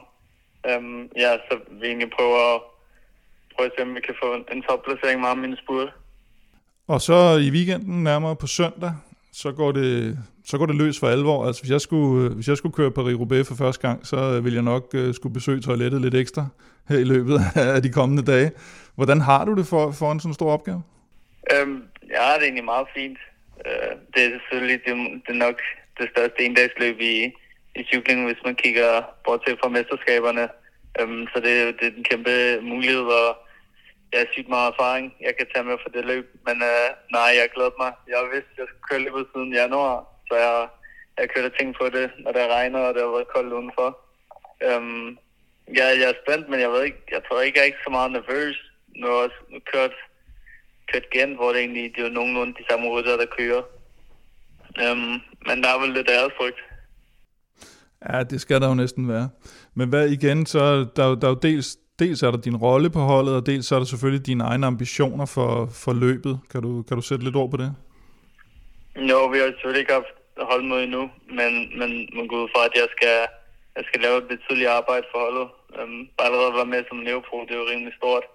Øhm, men, men de sagde til mig, at grunden til, at jeg er, fordi jeg, jeg spurgte selvfølgelig ind til, hvorfor at jeg havde fået Rube allerede første år. Og de ville godt have mig med for personlighed og, og bringe lidt gejst til holdet, og så også, øh, ja, til at skubbe rundt. Um, jeg er meget glad for, for at skubbe. Det tager jeg ikke så tungt, øh, så, så er der til at skubbe lidt, og jeg prøver at se, om man kan få dem en helt i, helt i front ind til de første par vejer. Øh, Tobias, du kommer jo til at køre sammen med øh, John Degenkolb blandt andet. Er, er han en af dem, som, som du holder lidt øje med og ser, øh, spørger lidt ind til, som, som du kan lære lidt af? Jo, helt sikkert. Uh, ja, jeg har også kørt med, med John et par gange før. Han er virkelig en fed rytter at køre med, for han er også en, der, der bokser rundt og ikke går så meget op i, hvad de andre råber. Um, jo, så ham igen, der var, kørte jeg også meget tæt på ham og, og ser, hvordan han bevæger sig rundt. Um, jo, han, han, han hjælper mig også i løbende og guider mig um, som, som vejkaptajn. Hvad, kan, kan du fortælle, uh, give et eksempel på, uh, hvad, han, uh, hvad han siger til dig derude, eller, eller hvordan han kan hjælpe dig? Jo, men fortæller mig, fortæller mig, hvor jeg skal placere mig, eller prikker mig lige på hoften og siger, kom den på hjul her, og så bevæger vi os frem, eller ja, jeg, jeg ved egentlig godt selv, hvad jeg skal gøre, men at, når jeg så gør nogle ting rigtigt, så siger han, at jeg er godt kørt, og er ligesom roser en, hvis man gør noget godt, som også betyder meget løbende at man får lidt feedback. Og på søndag er det, er det det at gennemføre, og så tage den, øh, så tage den læring med, eller, eller har du også en drøm om at, at, at skabe en eller anden form for resultat på søndag? Ah, jeg vil sige, det at gennemføre, det vil allerede være et resultat for mig. Når jeg var kigge på resultatlisten de sidste par år, de sidste 10, der når at gennemføre på tidsgrænsen, det er, det er altså nogle virkelig stærke rytter. Så jeg tror, at gennemføre OB mit første år, det vil være en succes. Hvis du, øh, hvis du nu gennemfører, øh, skal du så ud i badet i, i Roubaix? Skal jeg da. Og så når Roubaix er overstået, hvad, hvad venter så i sæsonen for dig? Hvad er din største målsætning resten af sæsonen? Jo, jeg har kun fået et løb. Jeg kender kun et løb efter Roubaix, øhm, hvor egentlig efter Roubaix, jeg har ikke løb øh, måneden efter, øhm, hvor ligesom man, man skal have ro, og så kommer man nu har kørt rigtig mange løb her på det sidste, man, så man får ikke rigtig træne ordentligt, så det er en ordentlig træningsstok, der bliver lagt ind der. Og så kender jeg kun ind til juni, at jeg skal køre Ungarn rundt. Så ved jeg ikke så meget. Ja, så ved jeg slet ikke noget derfra. Så det, det kommer lidt i løbet af sæsonen. Hvad kunne du godt tænke dig, at, du skulle, at der stod på, på menuen øh, resten af sæsonen? Jo, jeg gad godt køre Belgien rundt igen i år, som jeg også kørte sidste år. Og så også Danmark rundt i hvert fald. Den vil jeg godt tilbage til. Og så et, øh, et vinderbud skal Stefan og jeg formentlig give senere i udsendelsen på, øh, på Paris-Roubaix. Har du et, øh, et fræk vinderbud til på søndag? Uh, jeg må nok sige, altså Wout vil, være, Wout vil nok være det nemmeste svar at give. Um, men jeg tror måske også, at han godt kan slå sin, sin personlige rekord og komme langt. Det kan jeg godt se. Det er vi flere, der godt gad at se. Tak for det, Tobias. Tak fordi du gad at være med. Selv tak. Lørdag den 10. april. Eftermiddag. Roger de Vlaming ankommer til Brooklyn-holdets hotel i La Morclay, nord for Paris. Hans holdkammerat og holdets personale er der allerede og tager imod ham. Sådan indleder Jørgen Let sin øh, film, ikoniske film, En forårsdag i helvede. Og en forårsdag i helvede er netop, hvad der venter rytterne på søndag. Paris-Roubaix. Der køres den øh, 120. udgave af Paris-Roubaix. 256 km, 29 pavéer. Det vil sige, det er de 55 ud af de, af de 256 km. Og man kan sige, at ruten er stort set den samme, som den har været de andre år. Der er nogle, nogle enkelte ændringer de første 150 km. De første 100 er, er stort set flade, lidt ligesom man kender det fra Flandern rundt. Og så kommer de her væsentlige nedslagspunkter, de femstjernede pavéer. Arnbergskoven med cirka 100 km igen. Øh, et sted, hvor man vel kan sige, at man kan tabe Paris-Roubaix. Man vinder det, man vinder det sjældent. Øh, kommer hurtigt ind. 2,3 km. Og så har vi jo også set nogle lidt grimme styrt øh, på, på, på lige præcis det stykke. Der har været et par stykker, vil jeg sige. Øh, værst øh, har det nok været øh, Mads Pedersens her på, på det seneste, hvor han blev revet med ned af, af Luke Rowe. Ja, hvor Luke Rowe han kører ind, ja. Og sat ham jo, kan man sige, ud af spillet. Så, så det er bare det der nåleøje, man, man skal igennem øh, så hurtigt, så godt som muligt. Øh, og så, øh, uden ballade. Uden ballade, og så er man kommer man godt igennem Arnbergskoven, så er man jo, kan man sige, med i cykelløbet. Ja. Med om sejren. Men derfra, der er selvfølgelig langt til mål. Så kommer de som perler på en snor, og der kommer den her Mont Saint-Pével, cirka 50 km igen, og, og det, der skulle være ret irriterende ved den, det er, at den er sådan lidt øh, falsk, falsk flad. Altså det vil sige, at den går en lille smule opad, mm. og den ser ud som om, at den går lige ud. Ja. Og 50 km igen, med de folk, vi har øh, i, i dagens felt, mm. der, der er der jo allerede nogen, der har startet finalen der formentlig. Det er der, og det er jo et forfærdeligt øh, stykke brosten, at vi har der. Det er forholdsvis langt, og øh, ja, 3 km. 3 km langt, øh, og så er der jo sving på. Mm. Og det er jo også en af de faktorer, som er, er, er lidt... Hvis, hvis der også er en lille smule vådt eller fedtet, mm. eller bare rigtig tørt, så der er støvet, øh, så bliver det glat, og, øh, og det gør bare, at man, man skal passe på øh, på de brostens øh, sektioner, hvor, at, øh, hvor der er sving på. Det er øh, Mont Pavel, øh, et af de steder. Et andet sted, som også øh, kommer lidt senere, øh, de ja. øh, Det er jo, kan man sige, nogle af de, der er jo mange rigtig, rigtig hårde brostens øh, sektioner undervejs ja. øh, med det her øh, to, eller hvad hedder det, tre i alt, ikke? Arnbergsskoven, Mont ja. og hvad hedder han, øh, og Carrefour Labra er måske, kan man sige, de tre øh, store øh, mm. og, og hårde. Det er ikke nødvendigvis der, løbet bliver afgjort på, Nej. men det er i hvert fald der, der er, hvis man er den, der sidder med, med de bedste ben, så, så er det der, hvor der er distance og, og grimme brosten til at gøre det på, og, ja. og Carrefour Labra, den ligger jo med under 20 km igen. Jeg tror, det er 17 km igen, når man har, har været mm. over den. Så, øh, og, og nu nævner du det her med, om det bliver mudder eller, eller tørvejr. Lige nu siger vejrudsigten 14 grader sol og 1-2 meter i sekundet. Ja. Så, øh, så det er støv, hvis der, hvis der skal blive noget. Det er støv. Jeg har også set, det ser ud til at være rimelig godt vejr, og det er jo, kan man sige, en af de største øh, faktorer, øh, som der ligesom kan drille lidt ekstra ved, ved et par roubaix Øh, mm. Men indtil videre ser det ud som om, vi får en, en regulær udgave af det, hvor at, øh, det ikke bliver sådan øh, helt forfærdeligt øh, i vejret. Men det kan nå at ændre sig nu. Vi ved jo alle sammen, at man kan ikke regne med vejrudsigten øh, mere end øh, to timer fremad, så øh, lad os nu se. Lad os se. Øh, normalt så plejer jeg jo at, at sidde og læse sådan en, øh, 78-79 topfavoritter op øh, for, for, for løbet. øh, jeg synes nu, jeg rammer meget godt i, i Flandern, og jeg synes egentlig heller ikke, den er så svær at sætte. Altså Milano Sanremo er nærmest det sværeste at lave stjerner ja, til, men, men, men Flandern og Roubaix er faktisk sådan nogenlunde fornuftig. Derfor har jeg også våget mig ud i øh, og faktisk lave sådan en slags tidlige stjerner. De bliver garanteret ændret i løbet af ugen, og så kan du ind på Twitter se, hvad, hvad de endelige stjerner bliver. Men jeg har tilladt mig at lave en, øh, en, en femstjerne, der hedder Mads P., Wout van Aert, Mathieu van der Poel. Fire stjerner, Laporte, Mohoric og Kyng. Tre stjerner, Trentin, Askren, Ghana. To stjerner, Florian Vermeersch, Jasper Stuyven og Yves Lampard. Og en stjerne, Niels Pollitt, Mikkel Bjerg og Nathan van Højdunk de er sådan, vi kan, vi kan nok godt sidde og diskutere, måske nogle af dem, sådan om den ene skulle være lige rykket, rykket op og ned. Øh, men dem, jeg godt kunne tænke mig at tale mere om, det er nogen, vi er lidt mere i tvivl om måske. Mm. Som for eksempel Magnus Sheffield, vi var lige inde på, på ham øh, i Flandern, ser ud som om, at han, han nærmest er lige så stærk som, øh, som Tom, Tom Pitcock i, i Flandern.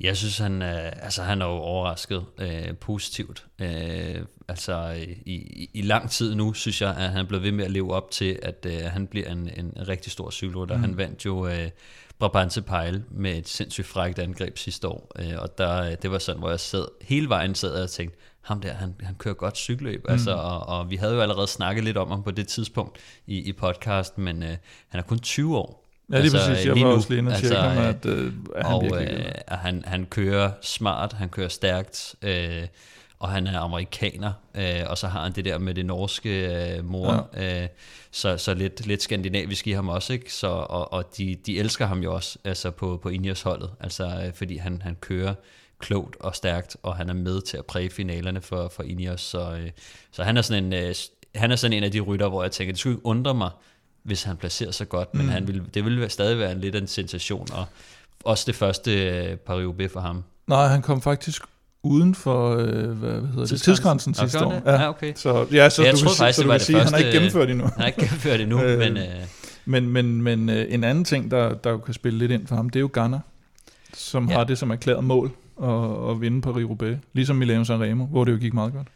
Det må man sige, og han er jo også øh, spændende. Jeg tror også, han har godt af at få en, øh, en tør version af det. Ja. Øh, vi kan jo huske, at øh, hans øh, tidligere holdkammerat øh, Moscon øh, mm. var tæt på at vinde med et, øh, med et hug udefra, og endte jo med, at han... Ja, i mudderudgaven der. Mudderudgaven, hvor han punkterede, så styrtede, og så kunne mm. han ikke rigtig få gang i cyklen, og, og endte med at blive hentet til, til sidst. Øh, men, men jeg tror, at Garner godt kunne være en, der, der gerne vil ud og, og, og dinge lidt, øh, og mm. han har størrelsen og styrken, øh, så er spørgsmålet bare, om han kan få det hele, altså om han kan få positioneret sig rigtigt og få noget, han skal have noget luft, altså ja. han, skal, han skal fri af de andre og ja. komme derud af så, så hurtigt som muligt. En, der gjorde det sidste år, kom fri af de andre, det var Dylan van Barle.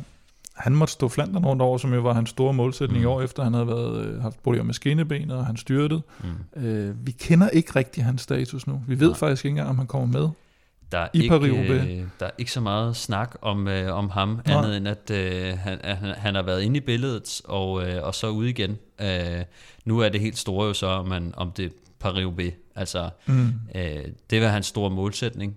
Øh, eller kan man sige, det var Flandern rundt, ja, der var ja. hans øh, allerstørste målsætning, men, men Roubaix og, og, og Flandern rundt øh, står jo selvfølgelig højt på hans liste nu, hvor han vandt sidste år. Mm. Øh, som jeg tidligere, eller ofte siger, så der hvor man har vundet, der vil man rigtig gerne vende tilbage og, og forsøge at, at genvinde, øh, fordi at man, er, man kommer direkte fra en sindssygt god oplevelse, ja. øh, og det er meget naturligt, at man kommer tilbage med, øh, hvad hedder det, med kan man sige, et tallet på ryggen, og, og gerne vil prøve at, at gøre det igen. Og man kan sige, det er jo ikke fordi, de har som sådan behov for en ekstra rytter, men, men der vil alligevel være forskel på et, øh, et Jumbo Visma-hold med, med eller uden uh, Dylan van Barley i forhold til de taktiske muligheder. Jeg har jo mm. givet stjerner til både Van Aert, Laporte, Van Højdung. Jeg har ikke engang givet stjerner til Benot. Altså det, det, er, det er et helt vanvittigt uh, hold, de har. En, uh, en anden ung stjernerytter, stjernefrø, lidt ligesom Sheffield, det er Arnaud Delis. Hmm. Mange havde store forventninger til ham, og har allerede haft det i, i nogle af de løb, der har været. Milano Sanremo så man, at der måtte han uh, strække gevær allerede inden de begyndte at blive rigtig sjovt op ad bakkerne til sidst. Han uh, stod over Flandern rundt, det mente han var for hårdt. Hvis man mener, at Flandern rundt er for hårdt, og man ikke kan jeg vil ikke sige gennemføre Milano Sanremo, men i hvert fald finale gennemføre Milano Sanremo. Mm. Hvad laver man så i Paris-Roubaix? hvis man skal være sådan lidt fræk? Hmm, altså, øh, jeg tror, han er selvfølgelig en, en stjerne i svøb, der måske mm. godt kunne, kunne gøre noget frækt der. Øh, men ja, vi har stadig ikke set ham øh, gå op og være en rigtig led stodder mm. i et langt, hårdt cykelløb, hvor han har selv har været med til at presse tempoet op og sætte de andre mm. under pres. Han er jo, fordi han er spurtstærk, ofte sådan en type, der, der er rigtig god til at sidde med, øh, og så komme ind til en spurt. Øhm, og altså, øhm, det er jo sådan, han har fået sine resultater. Det er ved at spurte og sidde med i, i hårde cykelløb, men, men også selv være den, der... Men det kan du ikke i Roubaix. Der det kan man men, ikke. Men skal han ud og, og lave sådan en, ligesom Tom Bone gjorde i hans mm. debutudgave, hvor han jo faktisk blev træer, Ja. og, øh, og, og sidde i det der udbrud, som vi har set Dillier gøre også, og set nogle andre gøre, ja. Ja. at, at man så holder med hjem, fordi man, er, det, er det sådan, han skal angribe det her løb, tror du? Det tror jeg. Altså, når man også ser på mange af de resultater, han har lavet øh, tidligere, så er det jo selvfølgelig hårde cykelløb, men, men mange af dem ligger omkring 200 km. Øh, og øh, det er ikke for at sige, at, at kan man sige, de her øh, 260, øh, 50, 70 km er uden for hans rækkevidde. Mm. Men det er nu engang bare et lidt andet game, når man skal op i et monument, som bare er det længere, det vildere, det hårdere, og kræver det mere øh, initiativ af en selv. Og, øh, og det, det er det, som, øh, som man skal kunne særligt i, i, i Flandern rundt og, og Paris-Roubaix. Så jeg har sådan lidt, øh, jeg er lidt mere lunken på, på hans chancer lige til Paris-Roubaix. Der, øh, der kigger jeg måske mere mod, mod øh, Florian Vermeersch, mm. som jo tidligere har gjort det, og jeg synes, at vi har set rigtig øh, fornuftige takter fra ham. Ja. Øh, så, så han er sådan en, jeg tænker, han, han kunne godt være, være Lottos primære øh, skud øh, i, i Roubaix. Tobias Lund er inde på det. Han ser gerne uh, Mads P. vinde. Vi er, Det gør vi alle vi er sikre på, at han vinder. Vi er helt sikre. Ja, vi er helt sikre på, at han vinder. Så øh, hvis vi ud over ham skal tale om danskerne, hvem, hvem, øh, hvem har vi så med? Vi har selvfølgelig Kasper Askren med, øh, som jo er deres øh, eneste håb, altså efterhånden. Øh, jeg, jeg håber rigtig meget på, at Kasper Askren han kommer til at, køre med i, i finalen her også. Han har i hvert fald formen til det nu. Mm. Øh, vi så i starten af sæsonen, han bøvlede lidt med det, øh, så ham glæder mig rigtig meget til at se. Ja, han blev sat på nogle lidt, en lidt en uriers post nærmest i alle de løb, han kørte, fordi ja. De kom på bagkant, og så var det ham, der skulle sidde Præcis. og lukke et hul i stedet for at køre sin egen chance. Og der sad vi jo netop og tænkte på, fint, så kan han køre sig i form til Flanderne Ja, ja, og, og Roubaix, og, og det, det så ud som om, at, øh, at det faktisk også er lykkes. Ikke? Jo.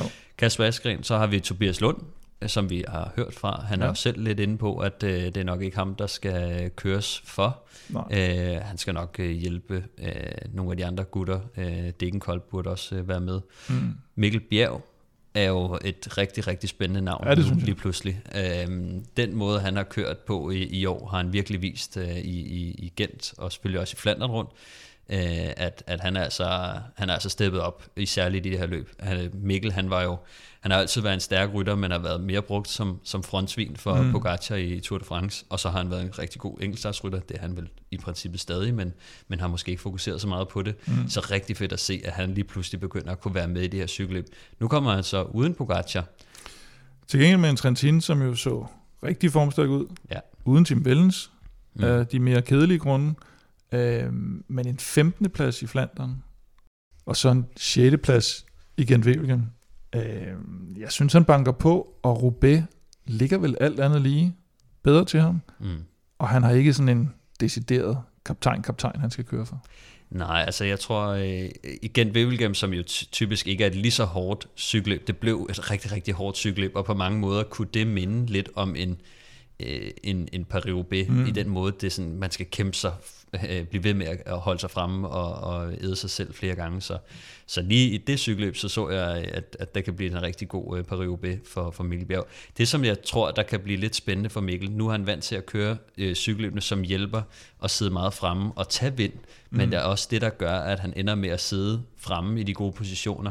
Så det kan, jeg- jeg håber, han prøver lidt at gøre det samme. Altså på den måde ville jeg have det fint med, hvis han skulle hjælpe Trentin lidt, øh, fordi Trentin sidder de rigtige steder, og, og fint nok, hvis Mikkel han skal tage en lille smule vind øh, for Trentin for at sidde de gode steder. Fordi hvis Mikkel lige pludselig begynder at tænke, nu skal jeg sidde og gemme på kræfterne og sidde lidt længere tilbage, det kunne jeg godt være lidt nervøs for, at han lige pludselig ændrer sin måde at køre på, og som dermed ikke falder til hans fordel. Altså i at han gerne vil, han skal bare derud af og sidde fremme, og så er det fint nok, at han bruger lidt ekstra krudt på at gøre det, fordi mm. han har de kræfter, der skal til, og det er sådan, han ligesom er kommet er kommet frem i, i cykelløbene. Så, så hvis han skal til at køre cykelløbet, kan man sige, bagfra, og lukke huller og køre op til grupper og sådan noget. Det kan jeg godt se en, en, en lille problem. Så jeg vil faktisk hellere have, at han skal hjælpe Trentin en lille smule. øh, men om ikke andet, så er det jo fedt at have en holdkammerat ja. som Trentin, der virkelig Specielt ved, hvor Trentin, man skal ja. sidde. Ikke? Jo. Øhm, Mathias Norsgaard øh, har vi jo også med, og øh, vi håber jo på, at han skal i udbrud. Øh, og det vil være rigtig fedt for ham at, at komme i udbrud og komme øh, hen over de første pavéer, og øh, kan komme hen over Arnbergskoven øh, uden at blive hentet af feltet, mm. så vil det være rigtig positivt. Og vi har set, at det har kunne lade sig gøre. Vi har set uh, Sylvain Dillier blive toer i, i Paris-Roubaix tidligere. Vi har set Florian Vermes blive toer i, uh, i Roubaix på at lave det her morgenhug, hvor at favoritterne kommer op, og man så har uh, styrken. og, og, det, og det er vel det løb, der ligger bedst til ham, altså den, den, den ja. store mand der kæmpe stor gut, ja. stor motor, øhm, og han har, han er ved, hvad han, altså han går efter de der udbrud, mm. så han, han, han er vant til at køre de der lange udbrud, hvor, at, øh, hvor han skal øh, kle, klemme ballerne sammen, øh, hvad hedder det, i, i lang tid. Så, så det, det, og, det så er der, og så er der også debut til, til Salby, øh, minikort, eller? Ja, minikort. Han er jo, øh, jeg tror faktisk, han havde overskægget tidligt i år, så så jeg, han barberede det af bedst, som vi var i gang med at kalde Nå. ham øh, Kort Light. Og så tror jeg faktisk, at han har fået det tilbage igen nu. Okay. Så, øh, så vi, vi holder den ved, ved, ved Court Light. Ja. Øhm, det ser ud til, at han skal have debut. Vi skal også lige huske at sige, at øh, mm. startlisterne øh, er jo ikke færdige nu. Mm. Øh, men det her, det er sådan lidt dem, vi øh, forventer at, at se. Så det er ikke endelig bekræftelse på, på, på dem alle sammen. Norsgaard, Mikkel Bjerg, Tobias Lund, Askren, Mads P., dem har vi ligesom øh, mm. bekræftet.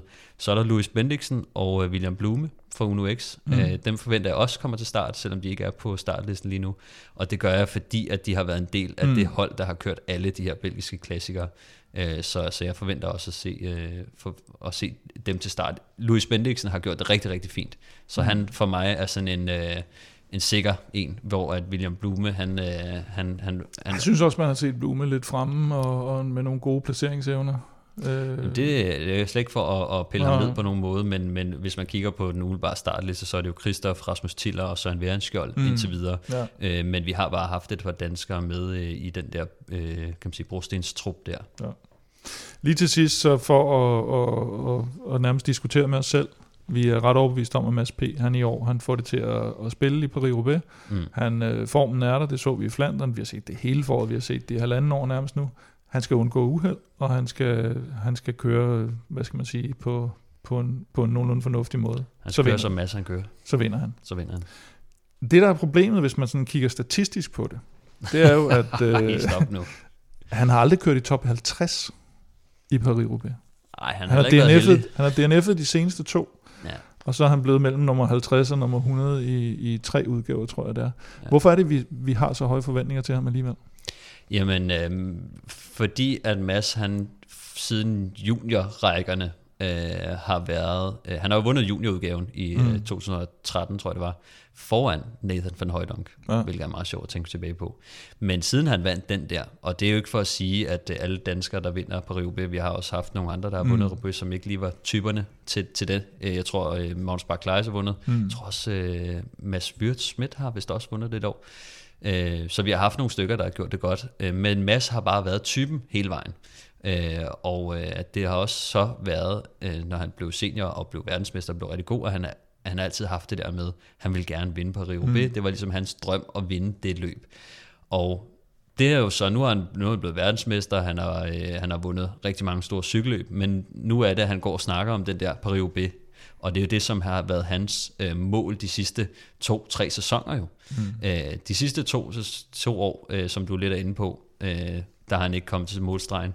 Det ene år bliver han styrtet af, af Luke Rowe udgår. Det andet år, der øh, forsvinder han på mystisk vis efter Arnbergsgården, med hvad vi mener er en øh, punktering eller mekanisk mm. problemer. Ikke? Øh, så, så det har jo været uheld for ham, og det er jo og bare... 2020, da han har verdens, eller hvornår er det, han har, det det, hvor han har verdensmestertrøjen, hvor det bliver aflyst. Det bliver aflyst, ja. ja.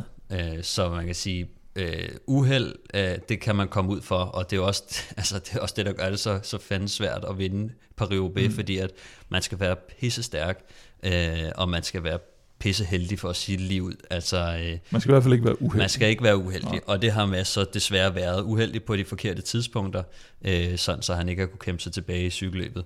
Øh, så tredje gang er lykkens gang, vil jeg sige. Mm. Øh, og, og hvis Mads han har, altså hvis man kigger på de resultater, han har i år indtil videre, altså 6 i Milano Sanremo, 5 i Gen Wevelgem, 5 i Dvarstor Flandern, 3 i, i Flandern rundt. Altså sådan, når man lige kigger på den formkurve, så har han været top, top klasse. Og vi har også set Mads, han har nærmest været, altså han har nærmest kunne sidde med de bedste på bakkerne mm. også. Altså i, øh, i, i Flandern rundt i Gent øh, har han været næsten stærk nok til at sidde med de aller, allerbedste. Altså Som ikke er hans bedste, styrke. Som ikke engang er det, der er hans styrke. Så nu kommer vi ind, hvor, at, hvor at, kan man sige, bakkerne er væk, hvor at det handler om at kunne tonse, det handler om at kunne være mm. ledstøder, og det handler om at kunne have en god spurt i slutningen. Det har Mads, og ja. det har han bedre end vi så ham, vi så han slog bare Fanart i Flandern rundt ja. i et spurt, så vi ved bare, Van der Poel, Fanart, de frygter at komme ind og spurte med Mads efter et hårdt cykelløb, mm. og det er med god grund, så, øh, så det, øh, det bliver spændende. Det er en aftale, han vinder. Og Mads han øh, vinder på søndag, det kan du se i dit tv fra klokken cirka 10. Jeg tror Discovery starter en lille smule før, TV2 starter lidt over 10, og Discovery starter lidt, lidt før 10, og du kan se hele løbet i tv. Hvem der vinder på søndag kan du se der. Hvem der vinder i quizzen, eller om, om Stefan vinder i quizzen, det, det er det, vi er nået til nu. For øh, nu gælder det, Stefan. Nu gælder det. Nu gælder det for dig. Og Det handler dig. om, hvem der skal tage føringen jo. Det gør det. Den står 4-4 i quizzen. Vi er jo blevet enige om en quiz, der går ud på, at man skal nævne så mange dobbelte vinder, altså vinder af både Flandern rundt og Paris-Roubaix, Dubletten. man kunne. Ja. Du endte på 9, og jeg lod dig tage det 9.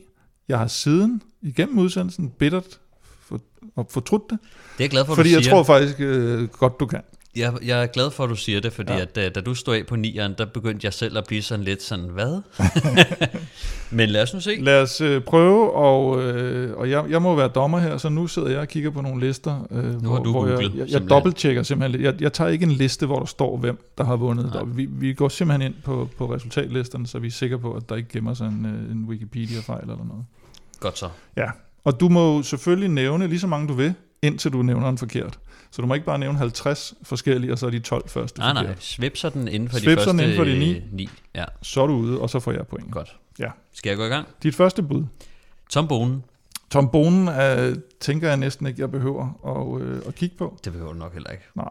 Skal vi ikke sige, at han har vundet begge to? Han har vundet begge to. Det var Peter, en. Peter Sagan. Peter Sagan, han har vundet i... Hvornår skal han have vundet Flandern, siger du? Han har ikke vundet den øh, to gange. I hvert fald. Nej. Hvad? Nej. Han har aldrig vundet Flandern rundt, siger du. Hvornår skulle han have vundet? Det er løgn. Det er løgn. Har han ikke vundet Flandern rundt? Jo, i 2016. Nå, men så lad da være med det der. Altså, Og 2018 Roubaix. Det var en, øh, en knep med en, du fik okay. der. Ja. Jeg blev helt nervøs, da du sagde det der. Så er vi i gang. Øhm, Philip Gilbert. Philip Gilbert. 2017 Flandern og 2019. 2019 Roubaix. Ja. Så har vi Fabian Cancellara. Vi har Cancellara, ham behøver vi heller ikke at tænke ikke. Så har vi uh, Mogen, Johan Musef. Museev. Det tror jeg også godt, vi kan blive enige om. Den 5, ikke? Det er en femmer. Så har vi Eddie på en Eddie. Merckx. Jeg tænker ikke, vi behøver at tjekke det, men lad Nej. os bare sige 1975 i hvert fald. Og for en god ordens skyld, 1970 kan vi tage. Vi kan tage 73 med Roubaix. Ja. Så vi er på... Det var 6. Det var 6. Så har vi Roger de Flaming. Det er Flaming. Det går jeg også stærkt ud fra. Vi har noget 74-75 på Roubaix her, og vi har noget Flandern, der hedder 77. Kom nu, sig nu noget. Han har vundet en gang i 1977. Flandern rundt, Yes. men han har også vundet Roubaix. Han har vundet Roubaix mange gange, ja. Godt så. Det var syv. Og det var den, er den, han har vundet fire gange. Det er klart. Det var syv. Det var syv. Så kommer vi til Peter van Petegem. Pis. Ham skulle du helst ikke have haft, synes jeg. Jeg har, jeg, altid, Mu- Musef og Petegem, det er, altid, det er altid sådan en, der går hånd i hånd for mig. 2003, Flandern rundt. 2003, Paris-Roubaix, han laver The Double. Var det 8? Det er 8. Så mangler du en. Så har jeg en. Mm. Øh, og det bliver... Øh, jeg ved ikke, hvorfor jeg bliver nervøs over at sige den, men Nikke Terpstra, han har vundet os begge to, ikke? Det har han. 2018, Flandern foran Mads P. Det var 9. Og Skal jeg fortsætte? Simpelthen. 2014 foran Degenkolb. Jeg har sådan en uh, Rik van Looy. Ah, det Idé. tænker jeg også. Den tænker jeg også er rigtig. Er den ikke også uh, god nok? Han har i hvert fald vundet Roubaix, og han har også vundet Flandern. Bum. Så Det var har 10. Vi, så har jeg 10. Så uh, Francesco Moser. Jeg tænker ikke, han har vundet Flandern, han der. Har han ikke det? Han er blevet nummer to to gange i 1980 og 1976. Der ryger den Så du får 10. simpelthen. Puha. Jeg skulle, nok have, jeg skulle nok have sagt 10. Du får pointet. Det var velfortjent, jeg er meget, meget, meget ked af at, at skulle, Nå, øh, at skulle indrømme. nå. Okay. Og en god quiz, synes jeg. Vi godt Det kan klappe os selv øh, på skuldrene over. Ja, ja øh, last man standing quizzerne kan jeg også, øh, ynder jeg også godt at, at, at kunne lide her, men, øh, men den var også god, den her. Så øh, den farlige føring 5-4 til dig. I næste uge må vi... Tilbage på øh, toppen, kan man sige. tilbage på toppen, og til næste uge, i næste uge, der er vi tilbage. Øh, måske på toppen, der kigger vi tilbage til et Paris-Roubaix, og hvis det bliver lige så godt som Flandern rundt og Milano San Remo, Uha. så, øh, så er jeg godt tilfreds. Vi skal kigge tilbage på Baskerlandet rundt, der jo er i gang i øjeblikket med, med Jonas Vingegaard blandt favoritterne. Vi skal se frem imod Amstel Gold Race. Hvis du vil vinde en kop, en Velropa Cup endda, så skal du hoppe ind og støtte os på tier.dk. Og hvis du vil købe babadam, månedens t-shirt, Mm-hmm. så er det inde på shopvelropa.dk eller velropa.dk og gå ind på shoppen. Øh, indtil vi høres ved igen, så kan du følge øh, undertegnet Kim Plesner og Velropa på Twitter på snabelag Velropa. Stefan finder du på snabelag Stefan Djurhus og øh, den bortrejste påske Elming, der er i øh, Kuala Lumpur, for at det ikke skal være løgn. Ja, ja, Jørgen skal jo giftes. verdensmanden. Sådan skal det være. Ham finder du på Twitter, Instagram og Facebook på snabelag NF Elming. Vi siger tak for denne gang, og vi siger tak, fordi du lyttede med, og tak ikke mindst til alle dem, der støtter os på tier.dk. Vi glæder os til at fortælle om Mads P. sejr i i næste uge.